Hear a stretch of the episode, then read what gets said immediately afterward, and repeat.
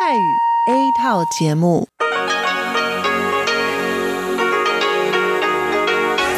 ที่นี่สถานีวิทยุเรดิโอไต้หวันอินเตอร์เนชันแนล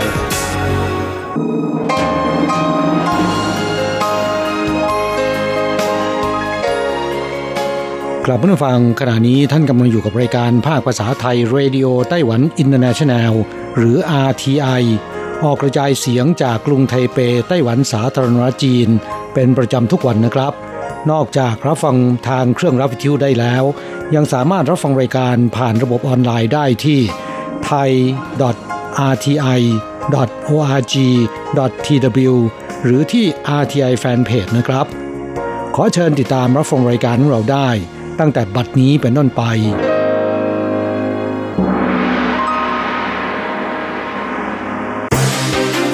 ลำดับแรก ขอเชิญติดตามรับฟัง ข่าวประจำวัน สวัสดีครับ คุณผู้ฟังที่เคารพ ข่าววันศุกร์ที่ 10 มกราคม พุทธศักราช 2563 รายงานโดยผมแสงชัย กิตติภูมิวงศ์หัวข้อข่าวที่สำคัญมีดังนี้ ต่างชาติสังเกตการเลือกตั้งไต้หวันครับข้างกระทรวงการต่างประเทศชี้ว่า นานาประเทศให้ความสนใจสูงพัก TPP และ KMT เร่งระดมหาเสียงในช่วงโค้งสุดท้าย ไต้หวันสั่งปรับพกพาเนื้อสุกรเข้าประเทศ 600 กว่าราย รายละ 200,000เหรียญไต้หวัน เกินครึ่งเป็นชาวจีนแผ่นดินใหญ่ ต่อไปเป็นรายละเอียดของข่าวครับโอเจียงอันโฆษกกระทรวงการต่างประเทศของไต้หวันแถลงในวันที่ 10 สื่อมวลชนต่างชาติ 113 สำนักจำนวน 235 คน เดินทางมารายงานข่าวเลือกตั้งประธานาธิบดีไต้หวัน กลุ่มองค์กรผู้เชี่ยวชาญ นักวิชาการจำนวน 13 คณะจำนวน 107 คน มาสังเกตการเลือกตั้ง ส่วนใหญ่มาจากสหรัฐ กระทรวงการต่างประเทศแถลงว่า การเลือกตั้งในครั้งนี้ นานาประเทศให้ความสนใจมาก นักวิชาการจากสหรัฐรวม 9 คณะ 95 คน ได้แก่สถาบันกิจการอเมริกันหรือว่า AEI Houston Institute เป็นต้น จากยุโรปมีกลุ่มนักวิชาการจากเดนมาร์กหนึ่งคณะ 5 คน กลุ่มองค์กรระหว่างประเทศอื่น ๆ อีก 3 คณะ 7 คน รวมทั้งสมาคมการเลือกตั้งโลกหรือว่า AWEB กล่าวได้ว่าการเลือกตั้งปี 2020 ในครั้งนี้ สื่อมวลชน ผู้เชี่ยวชาญ นักวิชาการจากต่างประเทศให้ความสนใจอย่างมากทางนี้นะครับ สมาคมเลือกตั้งโลกหรือว่า AWEB จัดตั้งขึ้นที่เมืองอินชอนเกาหลีใต้ ในปี 2013 โดยองค์กรเลือกตั้งของประเทศต่างๆ อดีตประธานคณะกรรมการเลือกตั้งกลางของไต้หวัน จางโปยา ได้เคยรับเชิญ เข้าร่วมพิธีก่อตั้ง กล่าวได้ว่าไต้หวันเป็นสมาชิกร่วมก่อตั้งของ AWEB ต่อไปครับเป็นเรื่องของการเร่งหาเสียงในช่วงโค้งสุดท้ายก่อนเลือกตั้งในวันที่ 11 มกราคม ประธานาธิบดีไช่เหวินผู้สมัครชิงตำแหน่งประธานาธิบดีต่อเนื่อง เร่งหาเสียงเลือกตั้งทั่วไต้หวัน ออกเดินทางจากพิงตง บ้านเกิดทางภาคใต้ ขึ้นมาทางภาคเหนือ ใช้เวลาติดต่อกัน 5 วัน ในวันที่ 10 ซึ่งเป็นวันสุดท้ายของการหาเสียง เดินทางเข้าสู่เขตทูเฉิง นครนิวไทเปในตอนเช้า และจะปราศัยหาเสียงปิดท้ายที่หน้าทำเนียบประธานาธิบดีในกรุงไทเป หลังจากค่ำวันที่ 9 ฮันกัววีผู้สมัครชิงตำแหน่งประธานาธิบดีในนามพรรคกมินตัง ปราศัยหาเสียง หน้าทำเนียบประธานาธิบดี มีผู้สนับสนุนล้นหลามทำให้พรรค DPP เริ่มกังวลใจ ประธานาธิบดีใช่ กล่าวในเวทีหาเสียง ในเช้าวันที่ 10 เรียกร้องให้ใส่ใจ 4 ประการคือ ทิศทางของตนถูกต้อง อย่าได้ลังเลสงสัย ทางเลือกพรรค DPP ถูกต้อง อย่าได้ประเมินคู่ต่อสู้ต่ำเนื่องจากพวกเขากำลังรวมพลัง และหวังว่าผู้สนับสนุนจะไม่มองคู่ต่อสู้เป็นศัตรู เพราะถือเป็นคนบ้านเดียวกัน ต้องรักสามัคคีกัน แต่เรียกร้องว่าต้องรวมพลังลงคะแนนให้แก่ตน อย่าได้แตกเสียง ประธานาธิบดีใช่เน้นย้ำสามประการว่า จะต้องกลับบ้านเพื่อเลือกตั้ง จะต้องช่วยดึงคะแนนเสียง และจะต้องไปลงคะแนนเสียงเลือกตั้งให้แก่ตน ในส่วนของพรรคเคมทีหรือว่าพรรคกมินตังกล่าวแถลงข่าวในตอนเช้าวันที่ 10 เรียกร้องผู้สนับสนุน จะต้องไปลงคะแนนเสียงอย่างคับคั่ง และทุ่มคะแนนเสียง ให้แก่ฮังกัวหยีเจิงหยงเฉียนรองหัวหน้าพักและเลขาธิการพักกมินตังบอกว่า การเลือกตั้งครั้งนี้ ถือเป็นการขับเคี่ยวระหว่างฮังกัวหยีกับประธานาธิบดีไช่หวน การแข่งขันเพื่อการพัฒนาประเทศ เรียกร้องให้ทุ่มคะแนนเสียงให้แก่ฮังกัวหยีอย่าให้เกิดความแตกแยก เพราะจะทำให้ประธานาธิบดีไช่หวนชนะการเลือกตั้งสำหรับการปราศัยหาเสียงปิดท้ายของฮันกัวยีในคืนวันที่ 10 จะจัดขึ้นในนครเกาสงคาดว่าจะมีบุคคลสำคัญไปปรากฏตัวช่วยหาเสียงด้วย ต่อไปนะครับ คณะกรรมการเลือกตั้งกลางคาดว่าจะทราบผลเลือกตั้งประมาณ 22 นาฬิกาของวันที่ 11 คณะกรรมการเลือกตั้งกลางของไต้หวันแถลงว่า หากเจ้าหน้าที่นับคะแนนมีกำลังเพียงพอ จะแบ่งเป็น 2 ชุด เปิดหีบคะแนนเสียงเลือกตั้งประธานาธิบดี และรองประธานาธิบดี พร้อมกับหีบลงคะแนนเสียง สมาชิกสภาแบบแบ่งเขตพร้อมกัน จากนั้นจึงจะเปิดหีบลงคะแนนเสียงพักการเมือง ซึ่งเป็นการเลือกสมาชิกสภาแบบไม่แบ่งเขต แต่หากมีกำลังคนเพียงชุดเดียว จะทำการเปิดหีบคะแนนเสียงเลือกตั้งประธานาธิบดี และรองประธานาธิบดีก่อน จากนั้นจึงนับคะแนน สสแบ่งเขต และไม่แบ่งเขตตามลำดับต่อไป คณะกรรมการเลือกตั้งคาดว่า จะทราบผลการเลือกตั้งเบื้องต้นในเวลา 22 นาฬิกาของวันเลือกตั้งคือ 11 มกราคม ทางนี้การเลือกตั้งประธานาธิบดี รองประธานาธิบดีไต้หวันสมัยที่ 15 การเลือกตั้งสมาชิกสภาแบ่งเขตสมัยที่ 10กำลังจะมีขึ้นในวันที่ 11 มกราคม ประชาชนจะได้รับบัตรเลือกตั้ง 3 ใบ การเลือกตั้งจะสิ้นสุดในเวลา 16 นาฬิกา และจะปิดคูหาทันที แต่ผู้ที่เดินเข้าคูหาก่อนสิ้นสุดเวลา ยังสามารถลงคะแนนเสียงได้สำหรับการนับคะแนนเสียงนั้น คณะกรรมการเลือกตั้งกลางของไต้หวันชี้ว่า จะไม่ให้เกิดปัญหาการเลือกตั้งดำเนินอยู่พร้อมกับการนับคะแนน ดังเช่น การเลือกตั้งระดับท้องถิ่นในปี 2018 ซึ่งกลายเป็นประเด็นขัดแย้งข่าวต่อไปเป็นเรื่องที่ไต้หวันสั่งปรับการพกพานำเนื้อสุกรเข้าประเทศ 600 กว่าราย รายละ 200,000เหรียญไต้หวัน ซึ่งเกินกว่าครึ่งหนึ่งเป็นการปรับชาวจีนแผ่นดินใหญ่ โรคอหิวาแอฟริกาในสุกรปะทุในจีนตั้งแต่ปี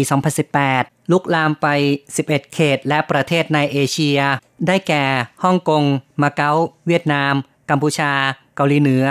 ลาว เมียนมา ฟิลิปปินส์ เกาหลีใต้ อินโดนีเซีย และติมอร์เลสเตแม้ไต้หวันยังไม่เกิดการระบาด แต่ประเทศโดยรอบล้วนมีการระบาดจึงมีความเสี่ยงมาก ในช่วงหนึ่งปีที่ผ่านมา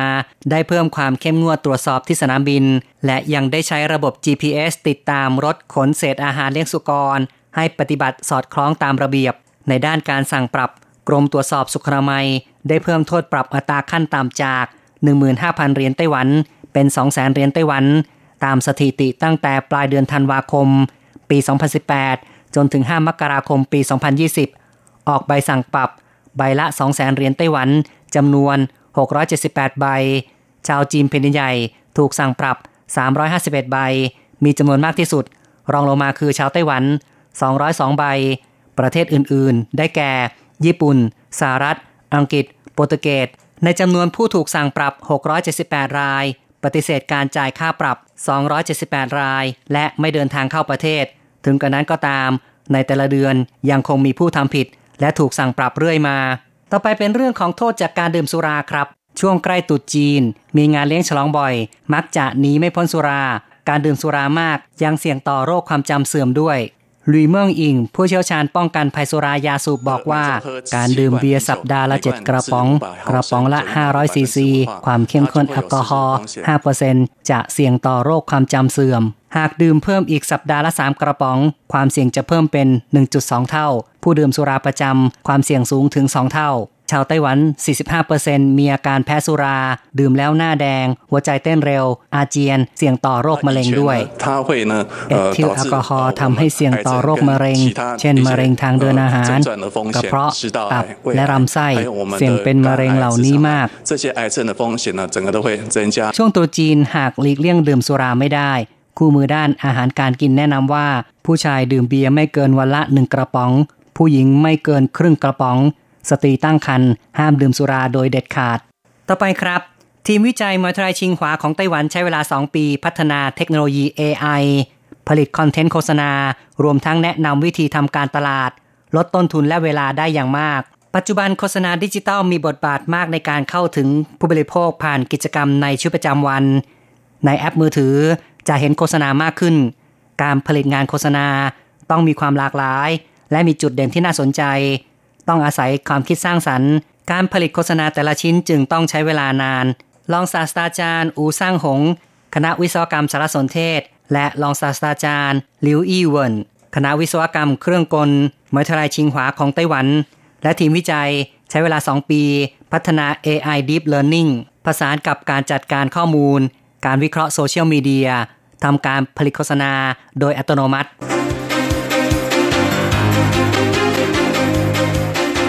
ต่อไปขอเชิญฟังข่าวต่างประเทศและข่าวจากเมืองไทยค่ะ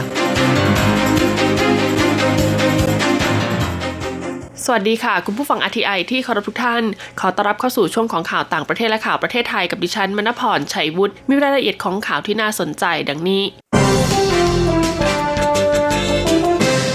คณะมนตรีความมั่นคงเรียกร้องให้สหรัฐและอิหร่านเจรจากัน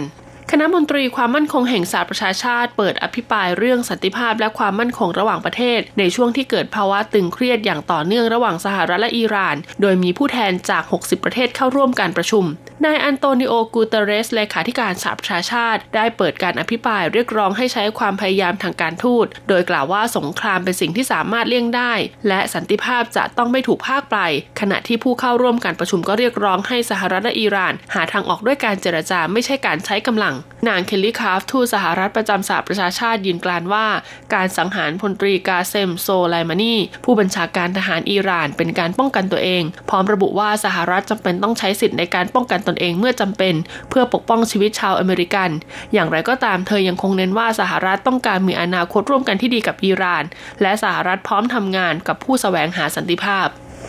เลบานอนสั่งห้ามอดีตประธานนิสสันเดินทางออกนอกประเทศ อัยการเลบานอนสั่งห้ามนายคาร์ลอสกอส์นอดีตประธานบริษัทนิสสันเดินทางออกนอกประเทศ หลังจากเขาถูกเรียกตัวมาสอบปากคำเกี่ยวกับหมายแดงของตำรวจสากล ที่ให้จับกลุ่มตัวเขาในข้อหากระทำความผิดเกี่ยวกับการเงินในประเทศญี่ปุ่นกระบวนการยุติธรรมของเลบานอนเปิดเผยว่าสำนักงานอัยการได้ออกคำสั่งห้ามนายกอส์นเดินทางออกนอกประเทศและขอเอกสารเกี่ยวกับคดีของเขาจากทางการญี่ปุ่น แหล่งข่าวกล่าวว่าเจ้าหน้าที่เลบานอนจะศึกษารายละเอียดเกี่ยวกับคดีของนายกรอนหากพบว่าอาชญากรรมที่เขาถูกกล่าวหาในญี่ปุ่นจำเป็นต้องเดินหน้าต่อไปในเลบานอน เขาก็จะถูกพิจารณาคดี แต่หากพบว่าเขาไม่จำเป็นต้องถูกดำเนินคดีตามกฎหมายเลบานอนแล้ว เขาก็จะเป็นอิสระไม่ถูกดำเนินคดีใด ๆ ทั้งนี้ทางการเลบานอนนะคะ ได้รับหมายแดงของตำรวจสากลให้จับกลุ่มนายกรเมื่อสัปดาห์ที่แล้วสำหรับหมายแดงของตำรวจสากลไม่ใช่เป็นหมายจับ แต่เป็นคำขอให้ควบคุมตัวบุคคลในหมายแดงเป็นการชั่วคราว ระหว่างรอดำเนินคดีเพื่อส่งตัวในฐานะผู้ร้ายข้ามแดน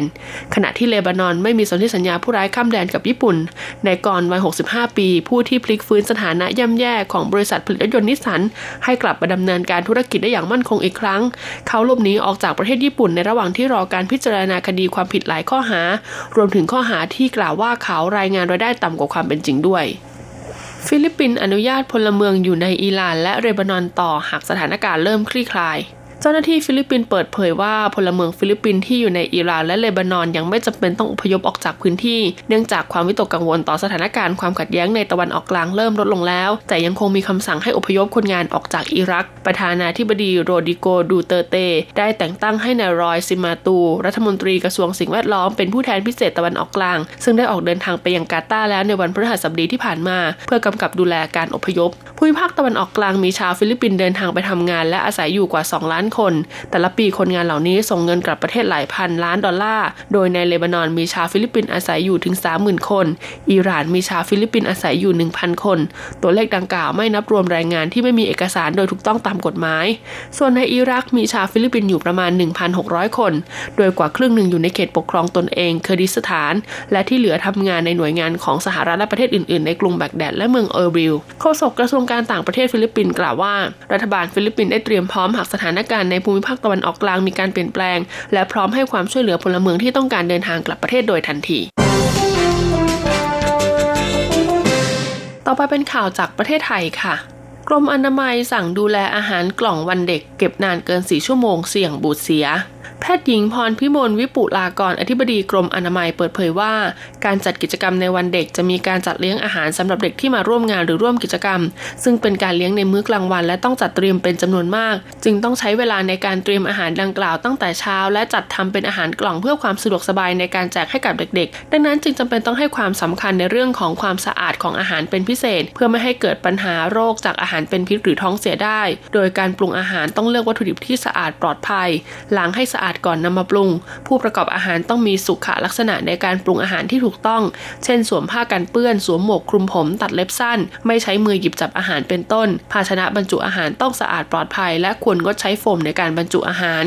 ส่วนการจัดเตรียมอาหารกล่องสำหรับผู้ประกอบการนั้น ควรเน้นการปรุงให้สุกด้วยความร้อน และแยกข้าวกับกับข้าวไม่ให้ปนกัน ไม่วางเข้ากล่องที่บรรจุแล้วตากแดดหรือวางบนพื้นควรเขียนวันเวลาที่ผลิตเพื่อความปลอดภัยในการบริโภค และสิ่งที่ต้องระมัดระวังเป็นพิเศษ คือ การทำอาหารไว้ล่วงหน้าไม่ควรนานเกิน 4 ชั่วโมง เพราะจะทำให้อาหารบูดเสียได้ อาหารกล่องเพื่อแจกเด็กๆ ควรเป็นอาหารที่ไม่บูดเสียง่ายและกินง่าย เช่นข้าวเหนียวหมูทอดข้าวเหนียวไก่ทอด ควรเพิ่มผลไม้เป็นอาหารว่าง ซึ่งผลไม้ก็ควรจะเป็นส้มกล้วยหรือชมพู่ หลีกเลี่ยงอาหารที่เสี่ยงก่อให้เกิดอุจจาระร่วงหรืออาหารเป็นพิษ เช่นข้าวมันไก่ข้าวผัดปู อาหารประเภทยำหรืออาหารที่ปรุงโดยไม่ผ่านความร้อน หรือปรุงแบบสุกๆดิบๆ หรืออาหารที่มีกะทิเป็นส่วนผสมรวมถึงขนมเอแครเป็นต้น ส่วนน้ำแข็งที่นำมาใส่ในน้ำดื่มหรือน้ำหวานควรเป็นน้ำแข็งที่ได้มาตรฐานสำหรับการบริโภคเท่านั้น หากไม่แน่ใจว่าน้ำแข็งนั้นจะสะอาดหรือเปล่าควรหลีกเลี่ยง ทางที่ดีควรให้บริการน้ำดื่มบรรจุขวดแช่เย็นแทนน้ำหวานหรือน้ำอัดลมจะดีกว่า เพราะนอกจากจะสะอาดปลอดภัยแล้วยังช่วยลดปริมาณน้ำตาลในเด็กที่จะรับเข้าไปในแต่ละวัน เพื่อสร้างสุขนิสัยที่ดีในการบริโภคอาหารของเด็กให้ถูกต้องตามหลักโภชนาการสำหรับคุณครูหรือผู้ปกครองที่นำเด็กไปเที่ยวในงานวันเด็ก เมื่อได้รับแจกเข้ากล่องมาแล้วก็ต้องให้เด็กรับประทานก่อน และก่อนจะทานก็ต้องล้างมือให้สะอาด พร้อมทั้งสังเกตหรือสอนให้เด็กรู้จักสังเกตว่าอาหารมีกลิ่นผิดปกติบูดเสียหรือไม่ หากพบว่าอาหารบูดเสียก็ไม่ควรกินและแจ้งให้แก่ผู้จัดงานทราบ เพื่อจะได้เตือนผู้อื่นไม่ให้รับประทานอาหารดังกล่าวต่อไปทททนำทีมผู้ประกอบการกระตุ้นการเดินทางท่องเที่ยวในประเทศไทยปี 63 ที่อินเดีย นายทศพรสิริสัมพันธ์ประธานกรรมการการท่องเที่ยวแห่งประเทศไทย และนายชัดทันกุลชรณอยุธยารองผู้ว่าการด้านตลาดเอเชียและแปซิฟิกใต้การท่องเที่ยวแห่งประเทศไทยร่วมพิธีเปิดคูหาประเทศไทยในงาน South Asia Travel and Tourism Exchange หรือ Settle 2020 ณ อินเดีย Expo Mart กรุงนิวเดลีสาธารณรัฐอินเดีย เพื่อเพิ่มช่องทางการเจรจาธุรกิจ ระหว่างผู้ประกอบการอุตสาหกรรมการท่องเที่ยวในประเทศไทยและต่างประเทศ โดยเฉพาะอินเดียเพื่อให้เกิดการขยายตลาดเดิมและเพิ่มตลาดใหม่ รวมทั้งเสริมสร้างภาพลักษณ์และมูลค่าเพิ่มผ่านการสาธิตด้านศิลปะวัฒนธรรม นายชัดทันกุลชรณอยุธยารองผู้ว่าการด้านตลาดเอเชียและแปซิฟิกใต้ของทททเปิดเผยว่า ได้นำผู้ประกอบการธุรกิจท่องเที่ยวไทย 82 ราย ร่วมงานส่งเสริมการขายที่ใหญ่และสำคัญที่สุดในอินเดีย ซึ่งปีนี้มีผู้ร่วมงานไม่น้อยกว่า 50,000 คน มีบูธกว่า 1,000 คูหา คาดการว่าปีนี้ชาวอินเดียจะเดินทางท่องเที่ยวออกนอกประเทศถึง 25 ล้านคน ถือเป็นโอกาสแบ่งสัดส่วนให้ไทยมากขึ้น สิ้นปีพุทธศักราช 2562 มีนักท่องเที่ยวอินเดียเดินทางมาที่ประเทศไทยถึง 1.95 ล้านคน ส่วนใหญ่เลือกมาแหล่งท่องเที่ยวหลักเช่นกรุงเทพ พัทยา และมีแนวโน้มที่จะเดินทางไปยังแหล่งใหม่ๆ เช่นภูเก็ต เชียงใหม่ สมุยมากขึ้น ส่วนกิจกรรมที่ได้รับความสนใจมากที่สุดคือกลุ่มถ่ายทำภาพยนตร์ กลุ่มเดินทางเพื่อการประชุมรวมถึงกลุ่มคู่รักฮันนีมูนห่วงเด็กไทยซื้อบุหรี่ง่าย ร้านค้าฝ่าฝืนขายบุหรี่ให้เด็ก ศาสตราจารย์นายแพทย์รณชัย คงสกลผู้อำนวยการศูนย์วิจัย และจัดการความรู้เพื่อการควบคุมยาสูบ สจย เปิดเผยผลวิจัย การพัฒนามาตรการเฝ้าระวัง และจำกัดการเข้าถึงผลิตภัณฑ์ยาสูบในเด็กและเยาวชนไทย ปีพุทธศักราช 2562 ว่า การสำรวจครั้งนี้มีกลุ่มตัวอย่างใน 12 จังหวัด 4 ภูมิภาคของประเทศไทย ประกอบด้วยนักเรียนชั้นมัธยมศึกษาปีที่ 2จำนวน 3,982 คน ผู้ประกอบการร้านค้า ประกอบด้วยร้านขายของชำและร้านสะดวกซื้อจำนวน 1,039 คน ผลวิจัยพบว่าเด็กไทย 1 ใน 5 สูบบุหรี่อายุเฉลี่ย 14 ปี ขณะเดียวกันพบว่าผู้ประกอบการร้านค้าร้อยละ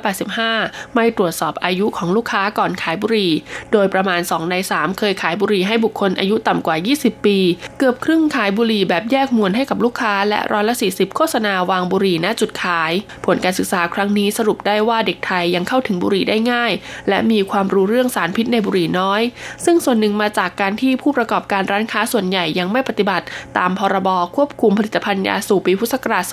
2560 จึงเสนอให้กระทรวงสาธารณาสุข กระทรวงศึกษาธิการร่วมกับหน่วยงานที่เกี่ยวข้องเร่งพัฒนาโปรแกรมเสริมสร้างความรู้พิษภัยบุหรี่และรู้เท่าทัน กลยุทธ์การตลาดของอุตสาหกรรมยาสูบให้กับเยาวชนอย่างต่อเนื่อง พร้อมกับดำเนินการเฝ้าระวังตรวจสอบและบังคับใช้กฎหมาย กับร้านค้าที่กระทำความผิดอย่างเคร่งครัด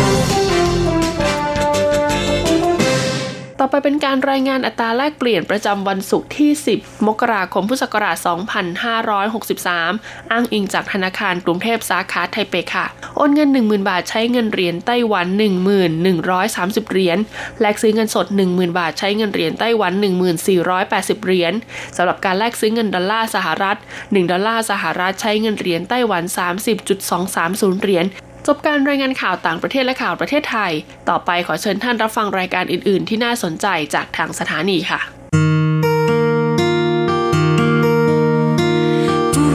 无限的爱向全世界传开永恒的关怀来自台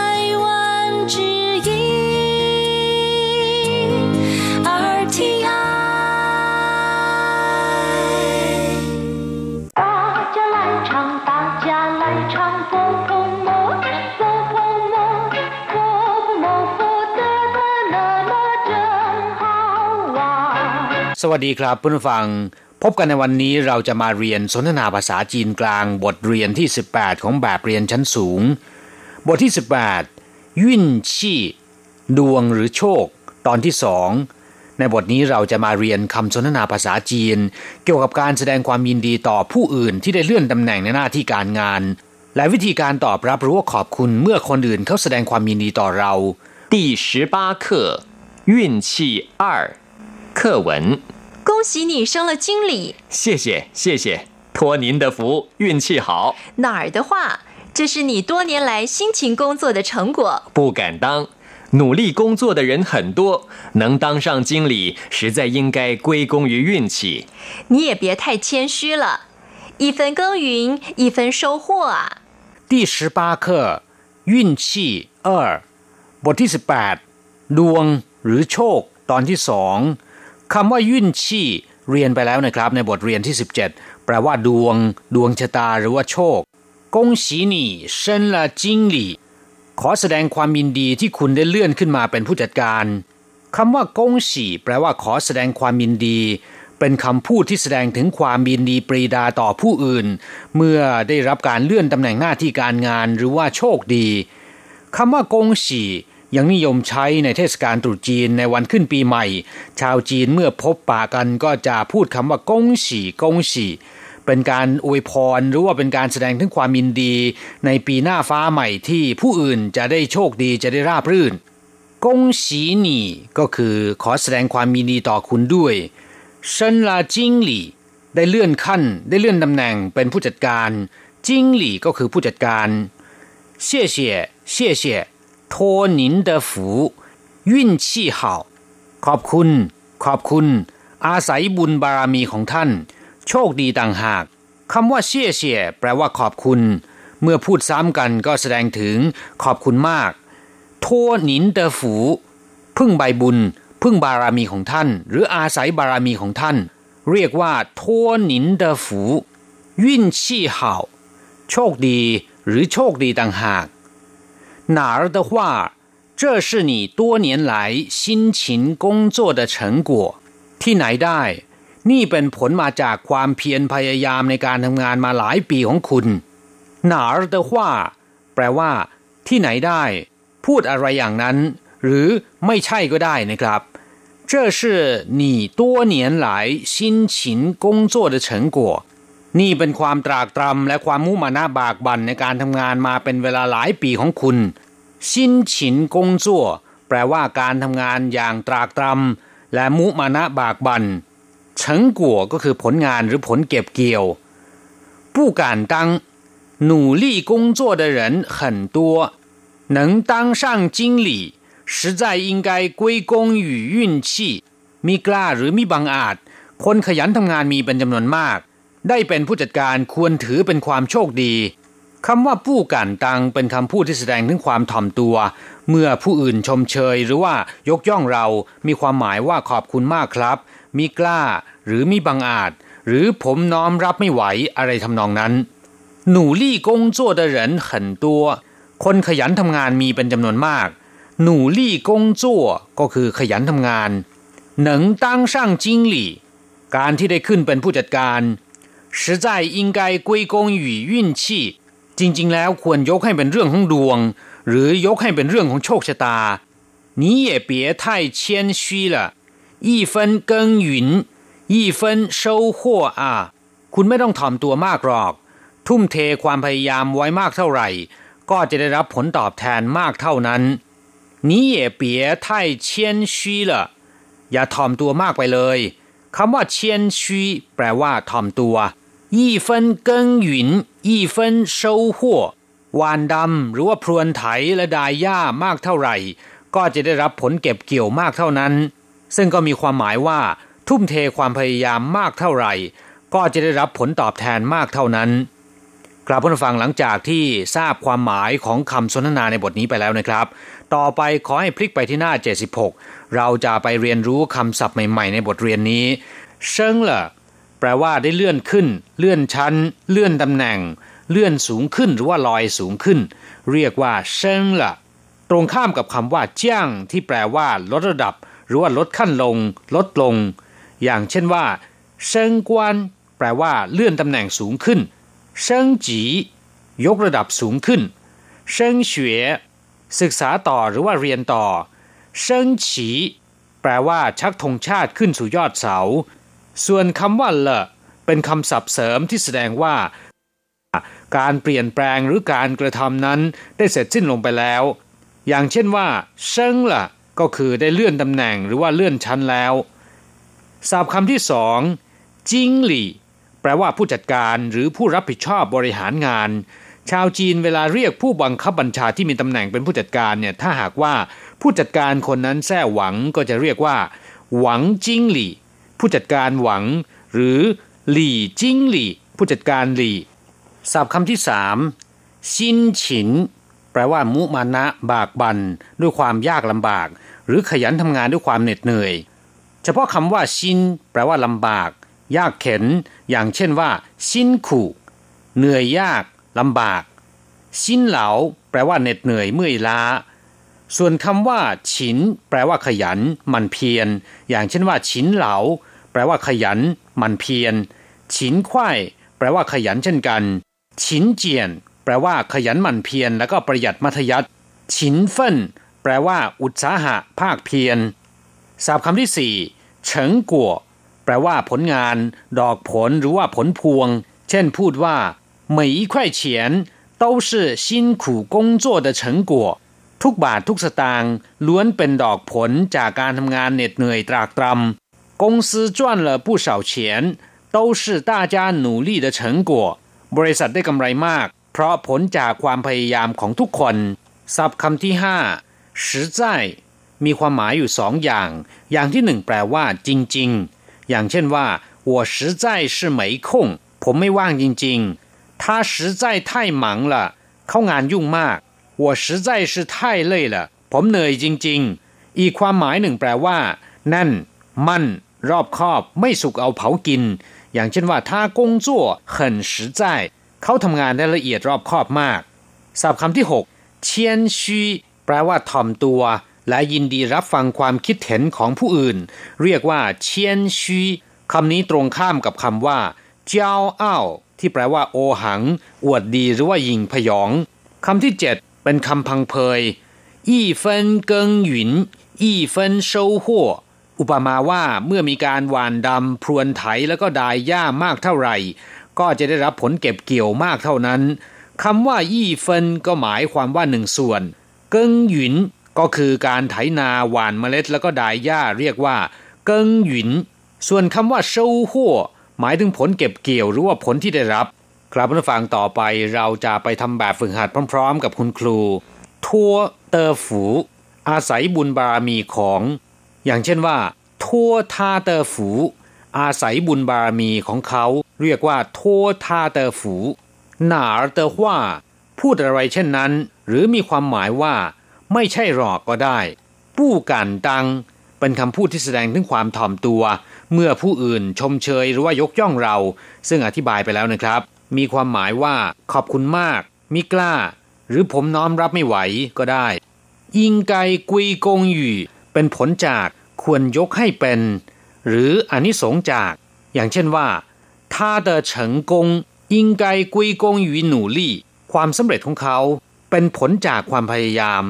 กลับมาฟังหลังจากที่เรียนผ่านไปแล้วก็ขอให้นำไปฝึกพูดบ่อยๆ ภาษาจีนของคุณถึงจะพัฒนาขึ้นเรื่อยๆ เราจะกลับมาพบกันใหม่ในบทเรียนหน้า สวัสดีครับ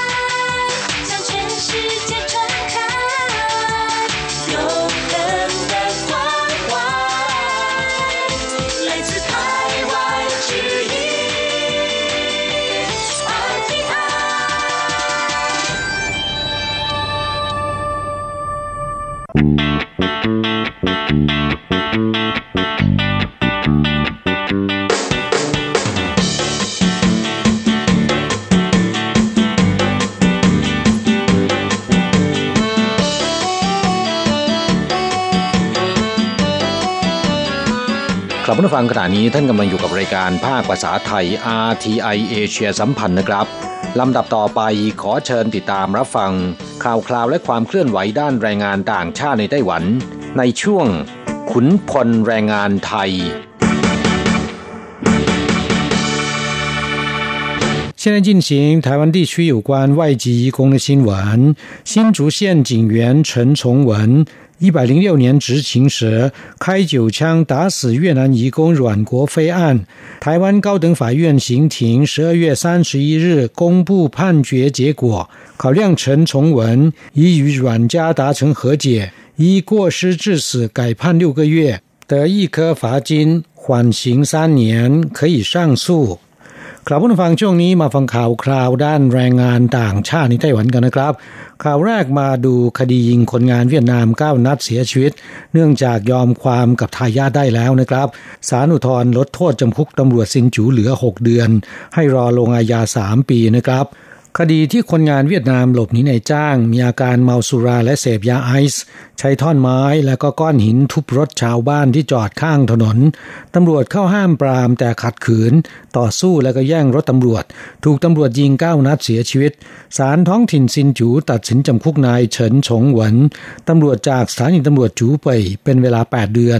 ข้อหาประมาทขณะที่ปฏิบัติหน้าที่ เป็นเหตุให้ผู้อื่นเสียชีวิต แต่ให้รอลงอาญาสามปี ระหว่างนี้จะถูกควบคุมความประพฤติด้วย อย่างไรก็ตามนะครับ เมื่อวันที่ 31 ธันวาคมที่ผ่านมานี้ศาลสูงไต้หวันคำนึงถึงตำรวจที่ตกเป็นจำเลย ได้ประนีประนอมยอมความกับทายาทได้แล้วนะครับ โดยจ่ายเงินชดเชย 2.6 ล้านเหรียญไต้หวัน จึงลดโทษจำคุกเหลือ 6 เดือน รอลงอาญา 3 ปี และอนุญาตให้อุทธรณ์ได้อีกนะครับ กล่าวฟังคดีนี้เกิดขึ้นเมื่อวันที่ 31 สิงหาคมปี 2560 นะครับ นายเหงียนกัวฟี อายุ 27 ปี คนงานเวียดนามผิดกฎหมายในสภาพเปลือยกาย ไม่สวมเสื้อผ้านะครับ มีอาการคุ้มคลั่งจากการเมาสุราและเสพยาไอซ์ทำให้ประสาทหลอน ใช้ก้อนหินและท่อนไม้ ทุบกระจกรถยนต์ที่จอดอยู่ข้างทาง และผลักรถยนต์ รถจักรยานยนต์ ลงแม่น้ำฟ่งซานในเมืองจูเปยเขตพื้นที่ซินจู ถูกชาวบ้านที่เห็นเหตุการณ์โทรศัพท์แจ้งความ เมื่อนายเฉินฉงหวนตำรวจจากโรงพักฟ่งกังสถานีตำรวจจูเปยเดินทางมาถึง พร้อมกับเจ้าหน้าที่อาสาสมัครอีกสองคน เรียกให้แรงงานเวียดนามรายนี้หยุดการกระทำแทนที่จะทำตามคำสั่งและก็มอบตัวโดยดี คนงานเวียดนามกลับขัดขืน ชกต่อยเจ้าหน้าที่อาสาสมัคร ในระหว่างชุลมุนเจ้าหน้าที่อาสาสมัครคนหนึ่ง โดนนายเหงียนใช้ก้อนหินคว้างใส่หน้า จนดั้งจมูกหักเลือดไหลอาบใบหน้านะครับ ตำรวจเห็นเอาไม่อยู่จึงต้องใช้ไม้กระบองตี แล้วก็ฉีดสเปรย์พริกไทย แต่คนงานเวียดนามวิ่งหลบหนีเข้าไปในรถตำรวจ หมายจะขับหนี ตำรวจเกรงว่าเรื่องจะบานปลาย จึงลั่นไกปืน รัวยิงกระสุนใส่รถเก้านัด ลูกกระสุนเจาะเข้าไปที่เอว แล้วก็ท้องของคนงานเวียดนามทำให้อาการสาหัส หลังนำตัวส่งโรงพยาบาลรักษาฉุกเฉิน แต่คนงานเวียดนามรายนี้ทนพิษบาดแผลไม่ไหวเสียชีวิตหลังส่งเข้าโรงพยาบาลในวันเดียวกันนะครับ และคดีนี้ศาลท้องถิ่นซินจูประกาศผลการตัดสิน ให้ตำรวจจากโรงพักฟ่งกังสถานีตำรวจจูเป่ยมีความผิด ข้อหาประมาทในหน้าที่เป็นเหตุให้ผู้อื่นเสียชีวิต ตัดสินจำคุก 8 เดือน แต่ให้รอลงอาญา 3 ปี ระหว่างนี้จะต้องถูกควบคุมความประพฤติด้วย อย่างไรก็ตามมีการอุทธรณ์คดีต่อศาลสูง และเมื่อวันที่ 31 ธันวาคมที่ผ่านมานี้ศาลสูงไต้หวันคำนึงถึงนายเฉินฉงหวน ได้ประนีประนอมยอมความกับทายาทได้แล้ว โดยจ่ายเงินชดเชย 2.6 ล้านเหรียญไต้หวัน จึงลดโทษจำคุกเหลือ 6 เดือน สามารถจ่ายค่าปรับแทนการจำคุกได้ในอัตราวันละ 1,000 เหรียญไต้หวัน และให้รอลงอาญา 3 ปีนะครับ กลับผู้ฟังคดีนี้ถือเป็นแรงงานต่างชาติคนแรกในรอบ 30 ปี นับตั้งแต่ไต้หวันเปิดให้นำเข้าแรงงานต่างชาติเป็นต้นมา ที่ถูกตำรวจยิงเสียชีวิตนะครับ โดยหลังเกิดเหตุ บรรดาองค์กรที่เคลื่อนไหวทางด้านแรงงาน หรือกลุ่ม NGO ต่างก็ออกมาแสดงความเครือบแคลงว่าตำรวจทำเกินกว่าเหตุ ใช้ปืนยิงแรงงานต่างชาติที่ไม่มีอาวุธ ก่อนหน้านี้นายเฉินฉงหวนพลตำรวจจากสานีตำรวจจูเปยก็เคยถูกสมาชิกสภาการตรวจสอบออกมาติงว่า ใช้อาวุธปืนอย่างไม่เหมาะสมและเกินกว่าเหตุ ด้านการยอมความกับทายาทผู้ตายนะครับ ก็สามารถตกลงกันได้ โดยพลตำรวจเฉินฉงหวนได้ชดใช้ค่าเสียหายแก่ทายาท 2.6 ล้านเหรียญไต้หวัน แต่เงินจำนวนนี้นะครับ บรรดาเพื่อนตำรวจประชาชนและนักธุรกิจช่วยกันออกให้แทนนะครับ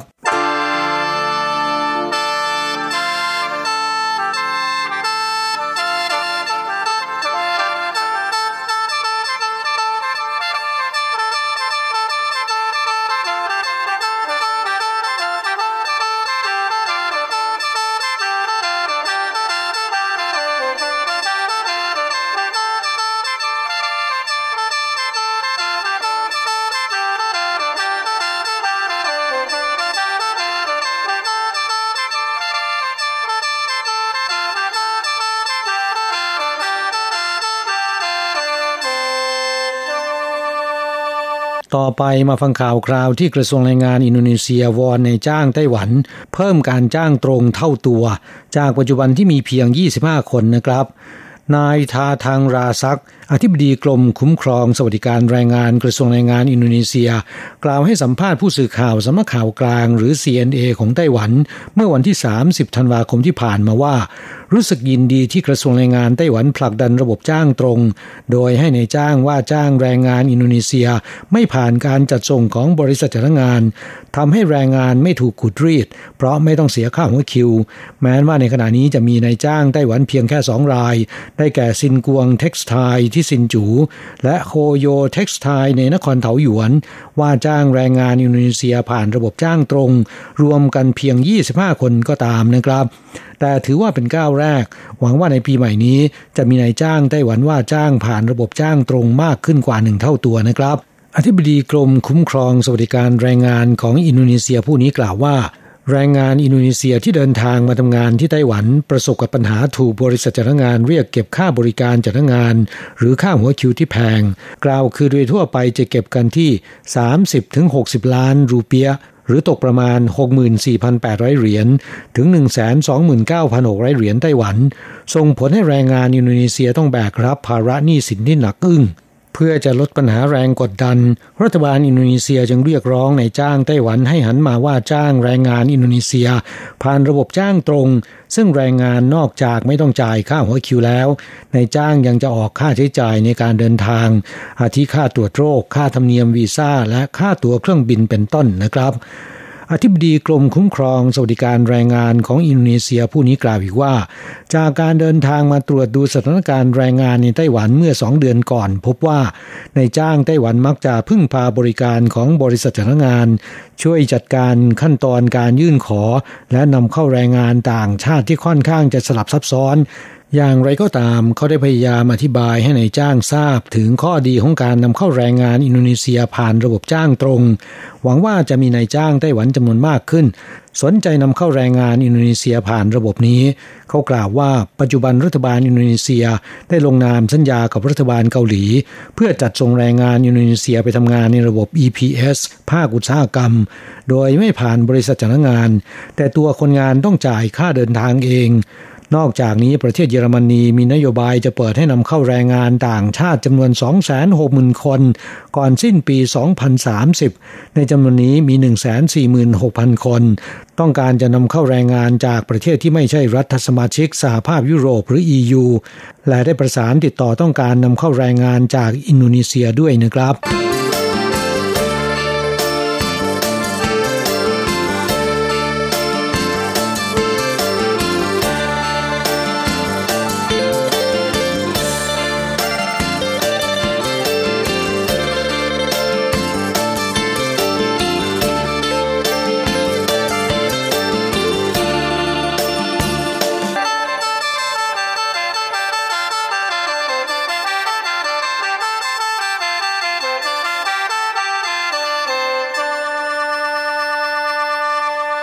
ต่อไปมาฟังข่าวคราวของล่ามนะครับ ล่ามดีฟ้องล่ามแสบ อาศัยจุดอ่อนคนงานไทยไม่รู้กฎหมาย ไถเงิน 5,700 เหรียญอ้างนำไปจ่ายค่าปรับเมาแล้วขับ ถูกล่ามที่ดูแลคนงานไทยช่วยแจ้งความจับอายการสั่งฟ้องข้อหายักยอกเงินนะครับนางตู้คนงานไทยที่เดินทางมาตั้งรกรากในไต้หวันและทำหน้าที่เป็นล่ามให้กับโรงพัก เมื่อเดือนสิงหาคมปี 2562 ที่ผ่านมานะครับ ขณะที่ช่วยเป็นล่ามแปลภาษาให้กับตำรวจ คดีที่นายอนันต์ นามสมมุติ คนงานไทยถูกจับเมาแล้วขับ เรียกเงิน 5,600 เหรียญจากคนงานไทย อ้างช่วยนำไปเสียค่าปรับทำให้นายอนันต์หลงเชื่อ มอบเงิน 6,000 เหรียญให้กับนางตู้ นางตู้มีเงินทอนเพียง 300 เหรียญ เท่ากับยักยอกเงินจากคนงานไทย 5,700 เหรียญ แต่ต่อมานายอนันต์เล่าเรื่องให้ล่ามที่ดูแลตนฟัง จึงได้รู้ว่าตนถูกหลอกเสียแล้วนะครับ ล่ามบริษัทจ้างานช่วยแจ้งความ นางตู้จึงถูกจับข้อหายักยอกเงินคนงานไทย สำนวนฟ้องของอายการระบุว่าคดีนี้นะครับเกิดขึ้นเมื่อบ่ายวันที่ 18 สิงหาคม 2562 ที่ผ่านมานี้ นายอานันต์คนงานไทยอายุ 41 ปีนะครับ เดินทางมาทำงานที่นิคมอุตสาหกรรมไทยจง หลังไปนั่งดื่มเหล้าขาวในร้านอาหารบริเวณรอบๆ นิคมอุตสาหกรรม ขณะกำลังขี่รถจักรยานไฟฟ้ากลับสู่โรงงาน ระหว่างทางถูกตำรวจสกัดตรวจโดยให้เป่าลมพบความเข้มข้นของระดับแอลกอฮอล์ในลมหายใจสูงถึง 0.47 มิลลิกรัมต่อลิตร ต่อมานายอนันต์ถูกศาลตัดสินจำคุก 3 เดือน ข้อหาเมาแล้วขับอันเป็นพฤติกรรมที่เป็นอันตรายต่อสาธารณะ แต่อนุญาตให้จ่ายเงินค่าปรับแทนการจำคุกได้ในอัตราวันละ 1,000 เหรียญรวมทั้งหมด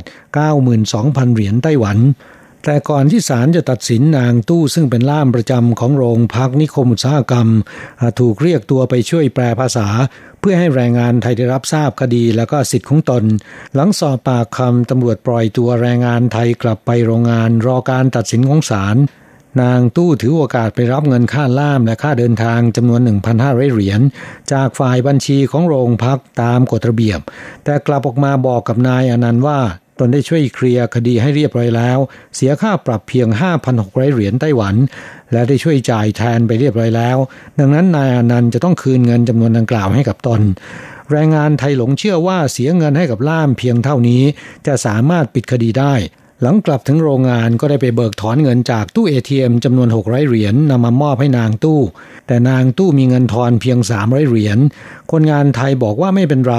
เท่ากับนางตู้รับเงินจากแรงงานไทยรายนี้ไปทั้งหมด 5,700 เหรียญ จากนั้นไม่นาน นายอนันต์ต้องเดินทางกลับประเทศ ได้เล่าเรื่องการเสียค่าปรับให้กับล่ามที่ดูแลตน และมาช่วยทำเรื่องกลับบ้านทราบ ล่ามเอใจว่าปกติการเสียค่าปรับ โดยเฉพาะคดีเมาแล้วขับ ที่ตรวจพบระดับแอลกอฮอล์เกิน 0.5 มิลลิกรัมต่อลิตร ซึ่งมีโทษต้องติดคุกศาลจะมีคำพิพากษาและมีหมายศาลให้ไปรับโทษ ไม่ใช่ไปจ่ายกันที่ศาลตำรวจ หลังจากช่วยตรวจสอบจากอายการเจ้าของคดีแล้วทราบว่า คดีของนายอานันต์ ศาลตัดสินจำคุกสามเดือน แต่อนุญาตให้จ่ายเงินค่าปรับแทนการจำคุกได้ในอัตราวันละ 1,000 เหรียญรวมทั้งหมด 92,000 เหรียญไม่ใช่ 5,600 เหรียญตามที่นางตู้กล่าวอ้าง เมื่อรู้ว่าคนงานไทยถูกหลอก ล่ามจึงได้ช่วยนายอนันต์แจ้งความนะครับ ตำรวจจับนางตู้ข้อหายักยอกทรัพย์ แต่นางตู้ปฏิเสธทุกข้อหา อย่างไรก็ตามอายการตรวจสอบจากคำให้การของนายอนันต์ เทียบกับภาพบันทึกในบริเวณศาลจากกล้องวงจรปิด ยืนยันว่านางตู้ไม่ได้พูดความจริง จึงสั่งฟ้องศาลข้อหายักยอกทรัพย์นะครับ ครับผู้ฟังยังดีที่มีล่ามที่มีความรับผิดชอบสูง ช่วยดูแลสิทธิประโยชน์ของแรงงานไทย ล่ามที่ไร้คุณธรรม ซึ่งหากินกับคนงานสมควรถูกขจัดให้หมดสิ้นไป อย่างไรก็ตามจากคดีนี้ก็เป็นจุดบ่งบอกได้ว่า ปัญหาเมาแล้วขับในกลุ่มคนงานไทย ยังคงอยู่ในระดับที่รุนแรง ซึ่งไม่เพียงแต่จะถูกปรับหนัก ถูกในประเทศกลับประเทศยังเป็นช่องทางหากินของล่ามไร้คุณธรรมด้วยนะครับ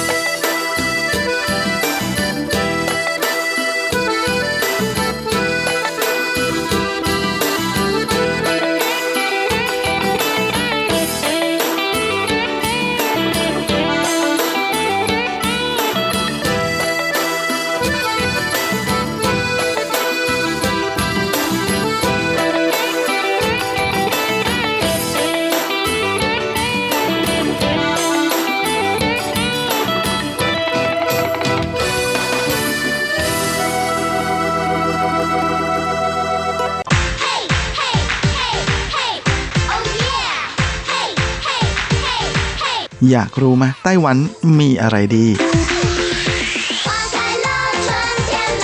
ขยับเข้ามาสิ จะบอกให้ กับอะไรๆในไต้หวันเวอร์ชันเดี่ยวไมโครโฟน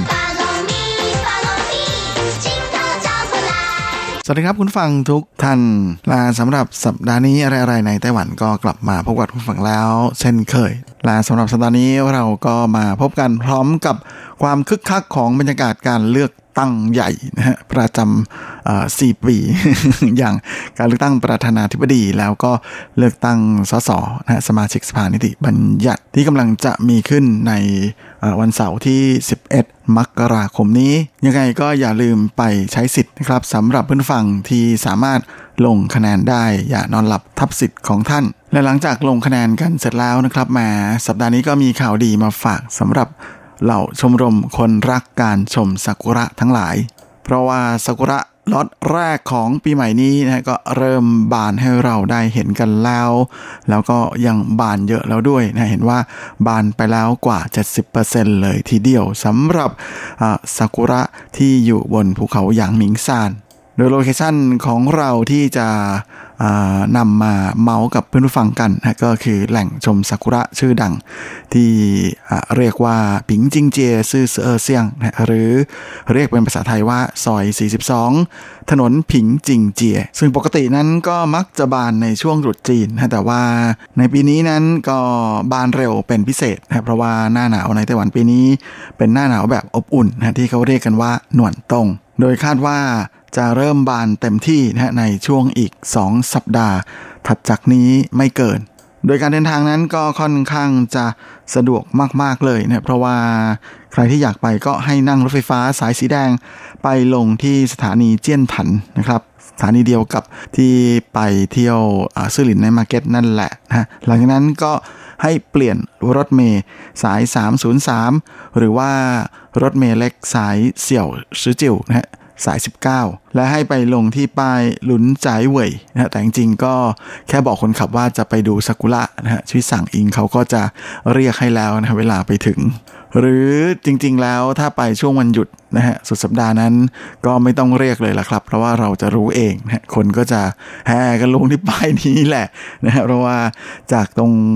ป้ายรถเมล์นั้นเดินอีกไม่ถึง 10 นาทีนะก็จะถึงบริเวณที่ชมดอกซากุระกันได้แล้ว อย่างที่บอกนะว่าโลเคชันของการชมซากุระนั้น จะอยู่ที่ซอย 42 และนอกจากการไปเที่ยวชมดอกซากุระแล้วนะฮะที่บริเวณทางซอยเล็กๆนะของซอย 42 ในซอย 42 แห่งนี้เนี่ยก็จะมีทางเดินที่ลัดออกมาด้านหลังนะซึ่งตรงนั้นก็จะมีซากุระปลูกอยู่เยอะแยะเลยนะเรียงราย แล้วก็จากนั้นไปก็จะเป็นทางเดินที่เป็นทางเดินเขานะฮะที่เรียกกันว่าโกอินฉินกู่เต้านะฮะซึ่ง ข้างในนั้นก็จะเป็นทางเดินโบราณครับเป็นทางเดินป่าที่ค่อนข้างจะเดินง่ายนะครับทำทางไว้อย่างสะดวกสบาย แล้วก็มีอะไรให้เราได้เดินชมธรรมชาตินะฮะสูดอากาศบริสุทธิ์นะมาก็เป็นการรีเฟรชปอดตัวเองนะฮะก็ถือว่าเป็นอะไรที่รีแลกซ์ไม่น้อยเลยทีเดียวและแน่นอนนะฮะมาจุดจีนในไต้หวันก็กำลังจะมาถึงนะฮะก็ปีนี้ทางรัฐบาลนั้นก็ให้ของขวัญเป็นวันหยุดที่ยาวขึ้น ยังไงก็อย่าลืมนะครับแม่สามารถใช้โอกาสนี้ไปเดินเที่ยวชมซากุระได้นะฮะที่นี่คาดว่าในช่วงตรุษจีนนั้น ก็จะเป็นช่วงที่พิ่งกำลังเลยช่วงพีคพอดี โดยตรุษจีนปีนี้มาถึงเร็วนะฮะจะตรงกับวันที่ 25 มกราคมนะเป็นวันเสาร์ลาแน่นอนนะปกติในไต้หวันนั้นจะเริ่มหยุดกันตั้งแต่ วันก่อนวันตรุษจีนนะที่ถือเป็นวันสิ้นปี ซึ่งทางบ้านเรานิยมเรียกว่าเป็นวันไหว้ใช่ไหมฮะ แต่ปีนี้รัฐบาลไต้หวันแถมให้เป็นพิเศษนะฮะหนึ่งวันก็คือให้หยุดเพิ่มขึ้นก่อนวันไหวอีกหนึ่งวันที่บ้านเราเรียกว่าวันวันจ่ายนะฮะ แต่ว่าในส่วนภาษาจีนเขาเรียกเป็นเสี่ยวเหนียนเย่เพื่อที่จะเปิดโอกาสให้ประชาชนนั้น ได้สามารถวางแผนการเดินทางกลับบ้านหรือไปเที่ยวต่างประเทศเนี่ยได้สะดวกมากขึ้น ปีนี้วันหยุดช่วงตรุษจีนของไต้หวันนะก็เลยเริ่มตั้งแต่วันจ่ายนะซึ่งก็ตรงกับวันที่ 23 มกราคมนะฮะเป็นต้นไปเป็นเวลา 7 วันนะฮะไปจนกระทั่งถึงวันที่ 29 มกราคม ซึ่งตามปฏิทินจีนนั้นก็จะเป็นวันที่5นะฮะของเดือนหนึ่งที่ถือเป็นปีใหม่นะฮะเขาจะเรียกวันนี้ว่าไคซื่อนะก็คือวันเปิดร้าน แต่ส่วนใหญ่เขาจะเปิดเป็นพิธีนะคือเปิดแล้วก็แป๊บๆแล้วก็ปิดนะฮะเขาก็เลยให้หยุดต่อถึงวันนี้แต่ว่า พอมีวันหยุดเพิ่มขึ้นมาก็ต้องไปทำงานชดเชยนะโดยวันเสาร์ที่ 15 กุมภาพันธ์ของอปีนี้ นะก็คืออเดือนหน้านะฮะคนไต้หวันก็จะต้องมาทำงานวันเสาร์เพื่อที่จะชดเชย วันหยุดที่ให้หยุดไปล่วงหน้าก็คือวันที่ 23 มกราคมนั่นเอง และแน่นอนนะว่าเพื่อเอาใจประชาชนนะฮะมาทางรัฐบาลก็เลยมีการวางแผนเอาไว้แล้วนะฮะว่า นอกจากปีนี้แล้วปีหน้าก็จะให้หยุดเพิ่มในวันเสี่ยวเหนียนเย่หรือวันจ่ายอีกเหมือนกันโดยได้มีการประกาศออกมาแล้วนะฮะว่าปีหน้านะฮะมาตรุษจีนของปี 2021 นั้น ไต้หวันก็จะหยุดยาว 7 วันอีกเหมือนกันนะฮะตั้งแต่วันที่ 10 กุมภาไปจนกระทั่งถึงวันที่ 16 กุมภาแต่เนื่องจากว่าตรุษจีนปีหน้านั้นจะไปตรงกับช่วงกุมภานะก็เลยคาดว่าวันที่ต้องมาทำงานชดเชยแทนนั้นก็น่าจะเป็นวันที่อยู่ก่อนจะถึงจุดจีนนะซึ่งตอนนี้ยังไม่ได้กำหนด และแน่นอนในส่วนของอีก 2 ปีข้างหน้านั่นก็คือปี 2022 นั้น ไต้หวันจะมีวันหยุดในช่วงจุดจีน 9 วันเลยนะตั้งแต่วันที่ 29 มกราไปจนกระทั่งถึงวันที่ 6 กุมภาตามมาด้วยในปี 2023รัฐบาลก็วางแผนไว้แล้วว่าจะประกาศให้หยุด 10 วันเลยนะฮะตั้งแต่วันที่ 20 มกราคมนะไปจนกระทั่งถึงวันที่ 29 มกราคม โอ้โห เล่น ประกาศล่วงหน้าทีเดียวรวดเดียว 4 ปีแบบนี้นะฮะก็เป็นอะไรที่จะได้วางแผนเที่ยวกันได้ถูกเลยนะใครอยากจะไปไหนไกลๆอยากจะซื้อตั๋วราคาถูกๆ ก็แพลนได้เลยนะครับแหมเขาประกาศออกมาแล้ว ซึ่งจริงๆจะว่าไปแล้วก็ดีนะครับสำหรับประชาชนคนธรรมดาอย่างเราเราท่านๆนะเพราะเราจะได้วางแผนชีวิตตัวเองถูกสำหรับใครที่ชอบวางแผนล่วงหน้า ว่าอยากจะไปนู่นไปนี่ ก็จะได้เตรียมการกันตั้งแต่เนิ่นๆ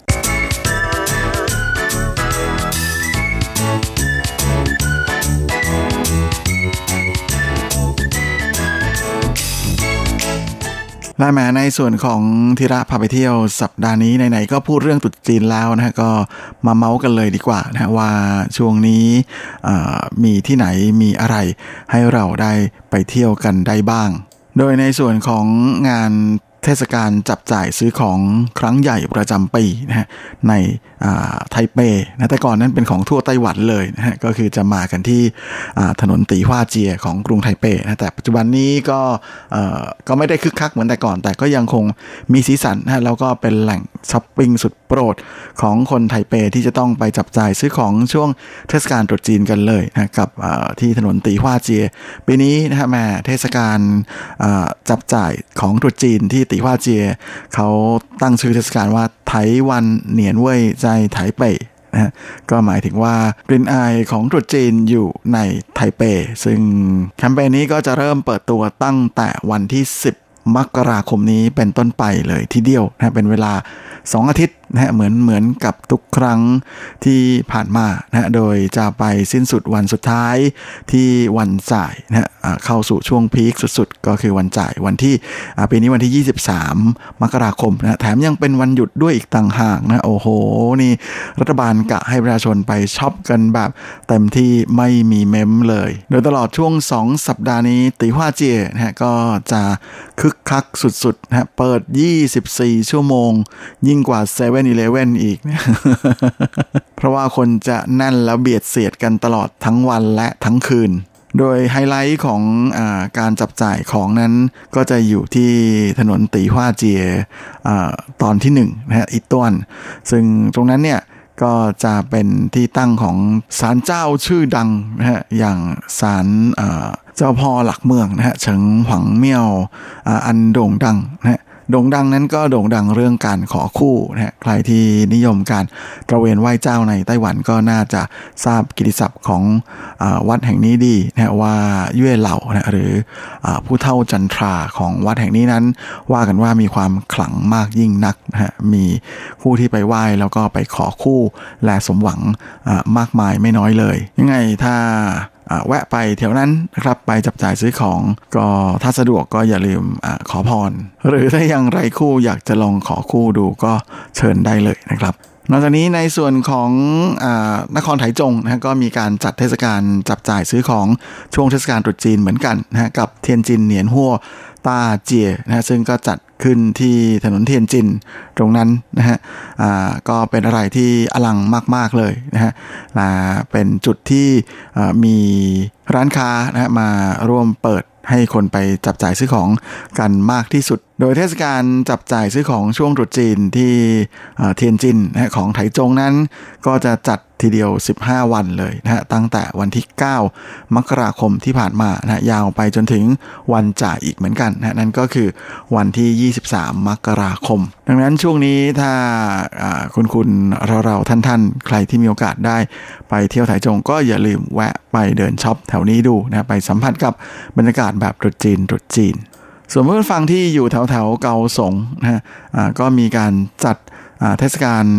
แบบจับจ่ายซื้อของรับตรุษจีนเหมือนกันนะฮะ โดยจะจัดกันที่ซันฟงจงเจียนะฮะถนนที่อยู่ในเขตซันหมิงชีของนครเกาสงนะฮะซึ่งที่นี่ก็ถือเป็นอีกหนึ่งจุด นะที่มีผู้คนไปจับจ่ายซื้อของกันค่อนข้างจะเยอะทีเดียว และถือเป็นจุดที่ผู้คนในเกาสงนนิยมไปซื้อของกันค่อนข้างจะมากนะก็เลยทำให้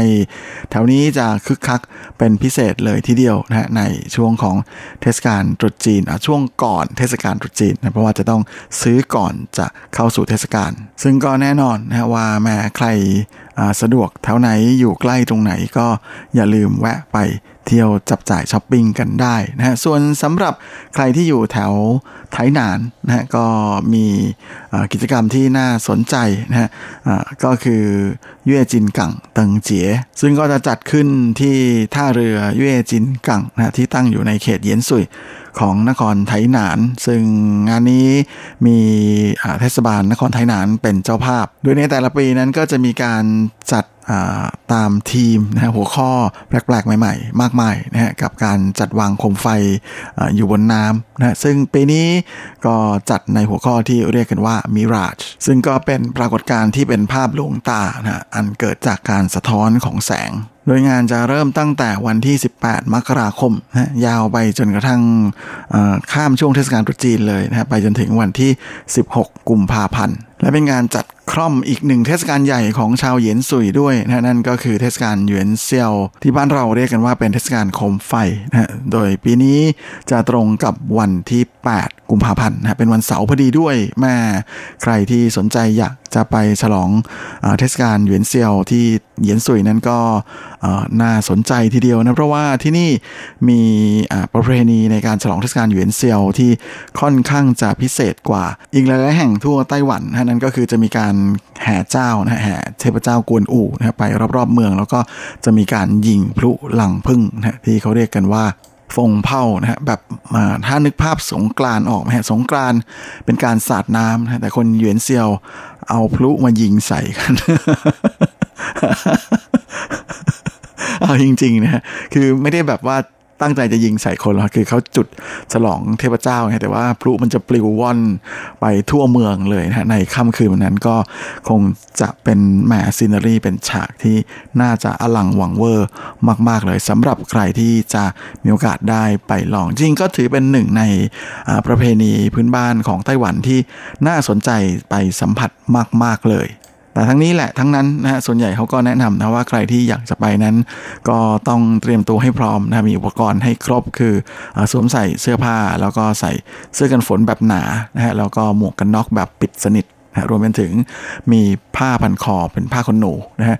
อาจจะชุบน้ำให้มันเปียกๆหมาดๆนะแล้วก็พันคอเอาไว้นะฮะเพื่อป้องกันมาไม่ให้ประทัดหรือว่าพลุที่เขายิงมั่วๆขึ้นมาเนี่ยมันหลุดเข้ามาโดนในตัวนะเพราะมันจะเจ็บมากแล้วก็ได้รับอันตรายได้รับบาดเจ็บ จริงๆ นอกจากนี้นะฮะในช่วงของอตรุษจีนนั้นก็จะประจำอยู่แล้วนะที่เทียนเวียนกงนะฮะศาลเจ้าชื่อดังแถวต้านสุย ก็จะมีดอกซากุระบานเหมือนกันนะให้ได้ไปชมกัน ปีนี้ก็เช่นเคยนะเขาก็เดาว่าจะเป็นช่วงปลายเดือนมกรานะฮะยังไงใครที่สนใจก็